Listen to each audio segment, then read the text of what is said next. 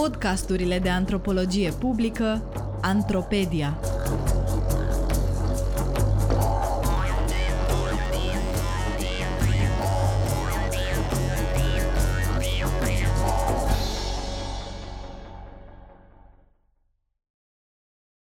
Difuzorul de Magda Crăciun Citit de Katia Pascariu Am ațipit. M-a trezit bâzâietul unei muște. Am ațipit iar, până când m-am trezit de tot. Acum stau întinsă pe pat și le nevesc cu ochii închiși în soarele după amiezei. Îmi e bine aici, în odaia în care dormim eu și mamaia. E răcoare. E și mai răcoare în celelalte odăi, dar acolo nu dorm niciodată. Nici măcar după amiaza, de când mamaia mi-a spus că pe masa din antreu o să o țină pe ea în sicriu, când moare. Ar trebui să-i fac ceva muște elea. O să mă certe mamaia, o să mă pună să o prind, gonesc, omor, orice numai să nu aibă muște în cameră. Băzăitul ca băzăitul, dar dacă ți se pune, Doamne ferește, una pe față când dormi? Dacă vine vreuna la tine când ești cu gura căscată? Prin toropeala aia, aud poarta scârțâind. Trebuie să fie mamaia, care se întoarce de la CAP. Îi aud pașii pe poteca dintre case. Apoi, prin fereastră, îi văd basmaua și o parte din sacul pe care îl cară în spate. Sar din pat și mă duc să o întâmpin la ușă. Se sperie. Fă, tu aici erai! Mă credea la Tușa și Uciu, în casa de peste drum de-a ei. Tușa și Uciu pentru mine, cumnate și cumnată pentru ea. Sunt amândoi în vârstă. Nu trebuie să muncească la CAP. Așa că mamaia mă lasă cu ei în zilele când merge să muncească acolo. Îmi place la Tușa și Uciu pentru că îmi dau să mănânc în castron de tablă, alb, cu margine albastră. Da, mă și plictisesc în casa și curtea lor. Nici nu sunt prea vorbăreți și nici nu mă lasă să umblu peste tot prin curte, să mă bag prin hambare sau să inspectez ce au prin odăi. Vara trecută le mergea televizorul, așa că duminica dimineață mă duceam la ei să văd desenele animate. Acum televizorul e stricat. L-am întrebat pe Uciu când îl repară. Dă-l dracu, că n-ai ce să vezi. Azi m-am plictisit rău, așa că m-am întors acasă după masa de prânz, când i-am găsit ațipiți pe prispă, plăștiți de căldură și țuică. Mamaia a lăsat sacul lângă prag. În timp ce ea se spală și se schimbă, îl desfac și pun pe ladă ce a adus de la CAP. Un pepene roșu, mic și cam verde, câțiva ardei grași și câteva vinete. Mereu aduce câte ceva, chiar dacă avem și noi legume și fructe în curtea noastră sau căpătăm de la vecini. Să fie în casă, să avem, că CAP-ul este pe pământul nostru și eu muncesc pentru tot ce crește acolo. Am auzit-o pe mamaia spunându-i tușei. Ia clatină din cap, Dauciu o susține pe mamaia. Și când se îmbată, și tușa, și mamaia, și fiul lor Nelu, se chinuie să-l țină în casă ca să nu audă vecinii cum înjură CAP-ul și înșiră câte pogoane de pământ, câte oi și câți măgari au luat comuniștii. Taci, mă, amărâtule, că iară te iau jandarmii, se roagă tușa de el. De la mama știu că jandarmii au rupt glezna în pușcărie pentru că nu voia să se înscrie în CAP. Uciu merge târând un picior și ne strigă mereu nouă, copiilor, că tare i-ar plăcea să bată și el mingea cu noi. Mai ales că acum avem mingi de cauciuc, nu din cârpe, ca atunci când era el copil. Uite ce vinete frumoase am găsit, îmi spune mamaia când se întoarce din odaie, spălată și primenită cu haine și basma curate și mă găsește aranjând legumele în ordinea mărimii pe lada de făină. Îi plac vinetele, îmi spune a mia oară că vinetele bune sunt lucioase, de un mov închis. Îmi pune a mia oară mâinile pe vinete și mă îndeamnă să le apăs cu podul palmelor. Vinetele le pot simți bunătatea în podul palmelor. Ce ai mâncat la tușa ta? mă întreabă. Ciorbă de pește cu mămăligă, îi răspund zâmbind larg. O fi fost netrebnicul ăla bătrân la balta azi noapte? Că nu se îndură ei să dea bani sau țuică pe peștele prins de alții. Sau te pomenești că au luat pește pe făină. Cătușa ta m-a întrebat de dimineață dacă avem făină să-i dăm cu împrumut până când merg ei la moară. I-am spus că n-avem de dat. Dar nici eu nu știu dacă am spus drept. Ar vrea să verifice lada de făină.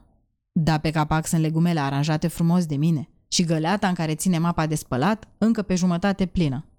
Așa că renunță, ridicând din numeri. Se descurcă tușa ta și fără mine. Mai bine țin făina, că poate trec prin sat țiganii cu străchini și linguri. Mi-ar plăcea niște străchini noi, ale noastre cam ciobite. Cugetă mamaia. pleacă în curte să aducă coceni și crengi din șopron ca să facă focul pe vatră. Noi azi și mâine mâncăm salată de vinete cu pâine și brânză.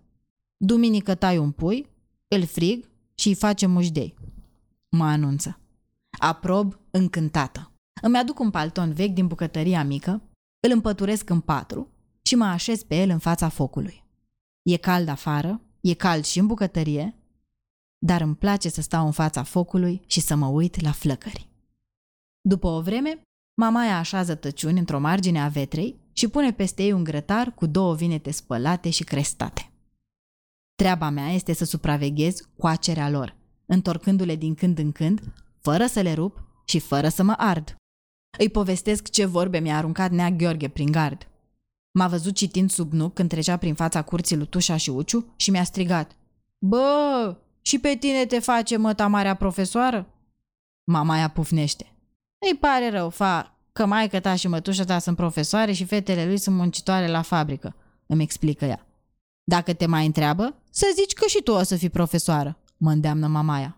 Bombănindu-l pe Gheorghe și pe proastele lui care n-au putut să învețe carte ca fiicele ei, le-a trecut învățătorul de milă și liceu, liceul au terminat cu vinul și banii lui Taxu, pleacă să aducă o ceapă pentru salată din grădină.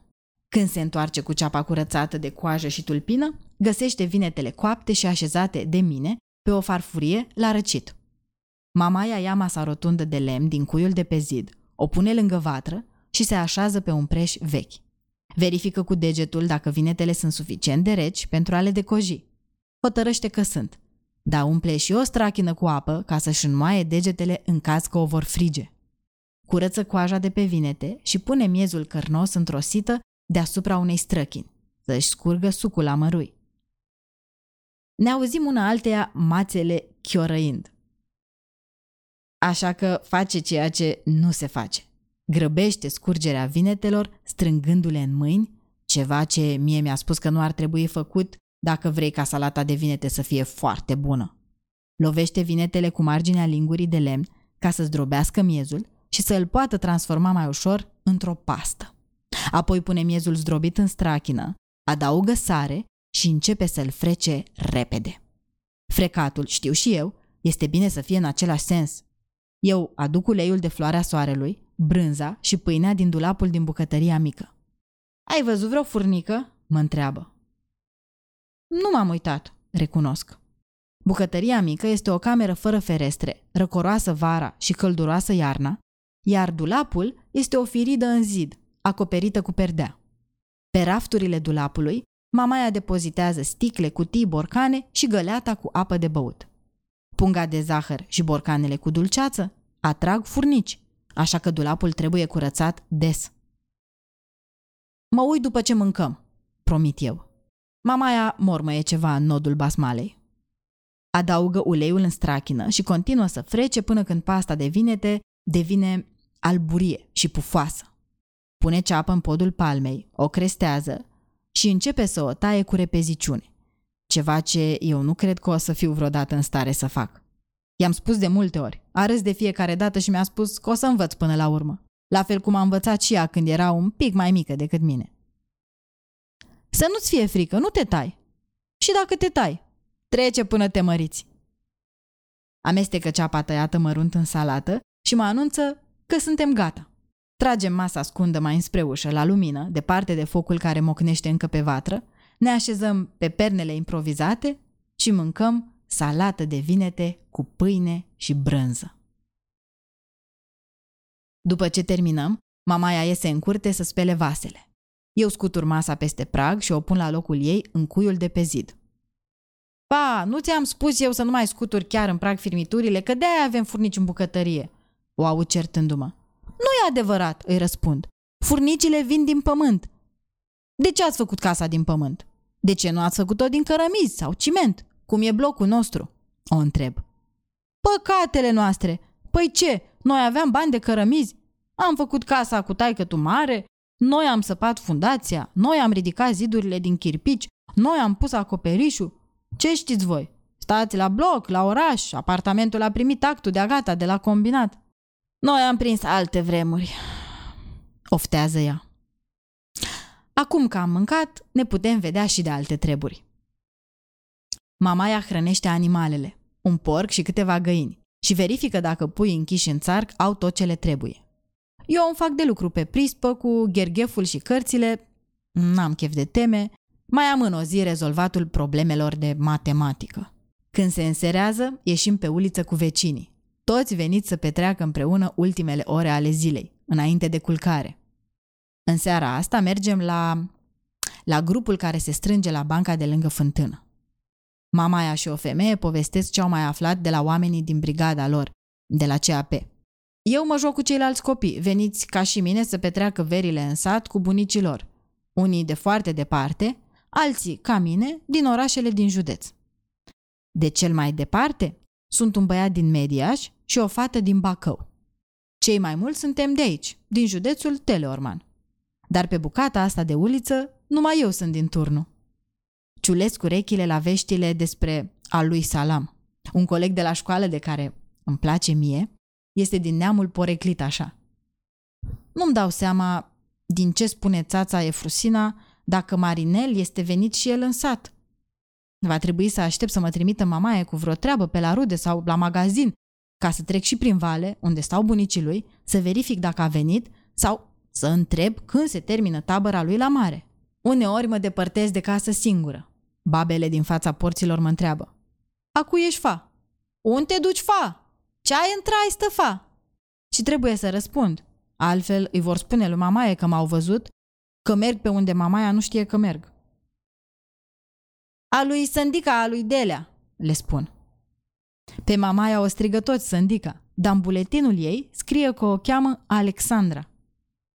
Unele babe și-l amintesc pe bunicul meu. Ghea, ești leit păunică. Tiu, să nu te de ochi. Păun se prăpădise cu ani bun înainte ca eu să mă nasc și mamaia rămăsese văduvă la 4-7 de ani. Fusese pețită din nou, de mai multe ori, dar îi refuzase pe toți. De la Marinel știam că și o rudă de-a lor, un unghi de-al mamei lui, o pețise pe mamaia, dar ea l-alungase cu mătura din curte. Pleacă-mă de aici, că nu mă bag eu neamului Salam, ar fi spus mamaia. Ai lui Marinel nu știau că mulți din sat le spuneau ai lui Salam și nici nu înțeleseseră de ce le spuneau așa, că ei nu mâncau salam. Marinel putea să confirme. El mânca salam numai la nunți și pomeni. Mă întorc din gândurile mele despre Marinel. Gheorghe, vecinul care m-a întrebat astăzi dacă mă fac și eu profesoară ca mama și mătușa mea, povestește despre ce a auzit el la radio cu o seară înainte. Îmi aduc aminte că este luni seară și o trag pe mamaia de mânecă să ne întoarcem acasă pentru că nu vreau să pierdem piesa de teatru de la radio. Mamaia se ridică de pe bancă, dă bună seara la toată lumea și plecăm. Acasă ne spălăm de culcare și ne aranjăm paturile. Mamaia se închină înainte să pornească difuzorul. Face așa de când difuzorul de radio era cât pe ce să o omoare. Într-o noapte cu furtună, antena difuzorului condusese un fulger din stâlpul de pe uliță până în camera ei. Văzuse fulgerul țâșnind din difuzor și repezindu-se ca un arc luminos în peretele opus. Înlemnise în pat până când se luminase de ziua. Semnul negru de pe zid, cam cum lasă candela când nu îi pui sticlă, încă acolo, și marginea arsă a cuverturii, erau dovezi că nu visase. Chiar o trăznise fulgerul la ea în casă. Mamaia, după spusele ei, îi mulțumise îndelung lui Dumnezeu pentru că îi dăduse zile să trăiască.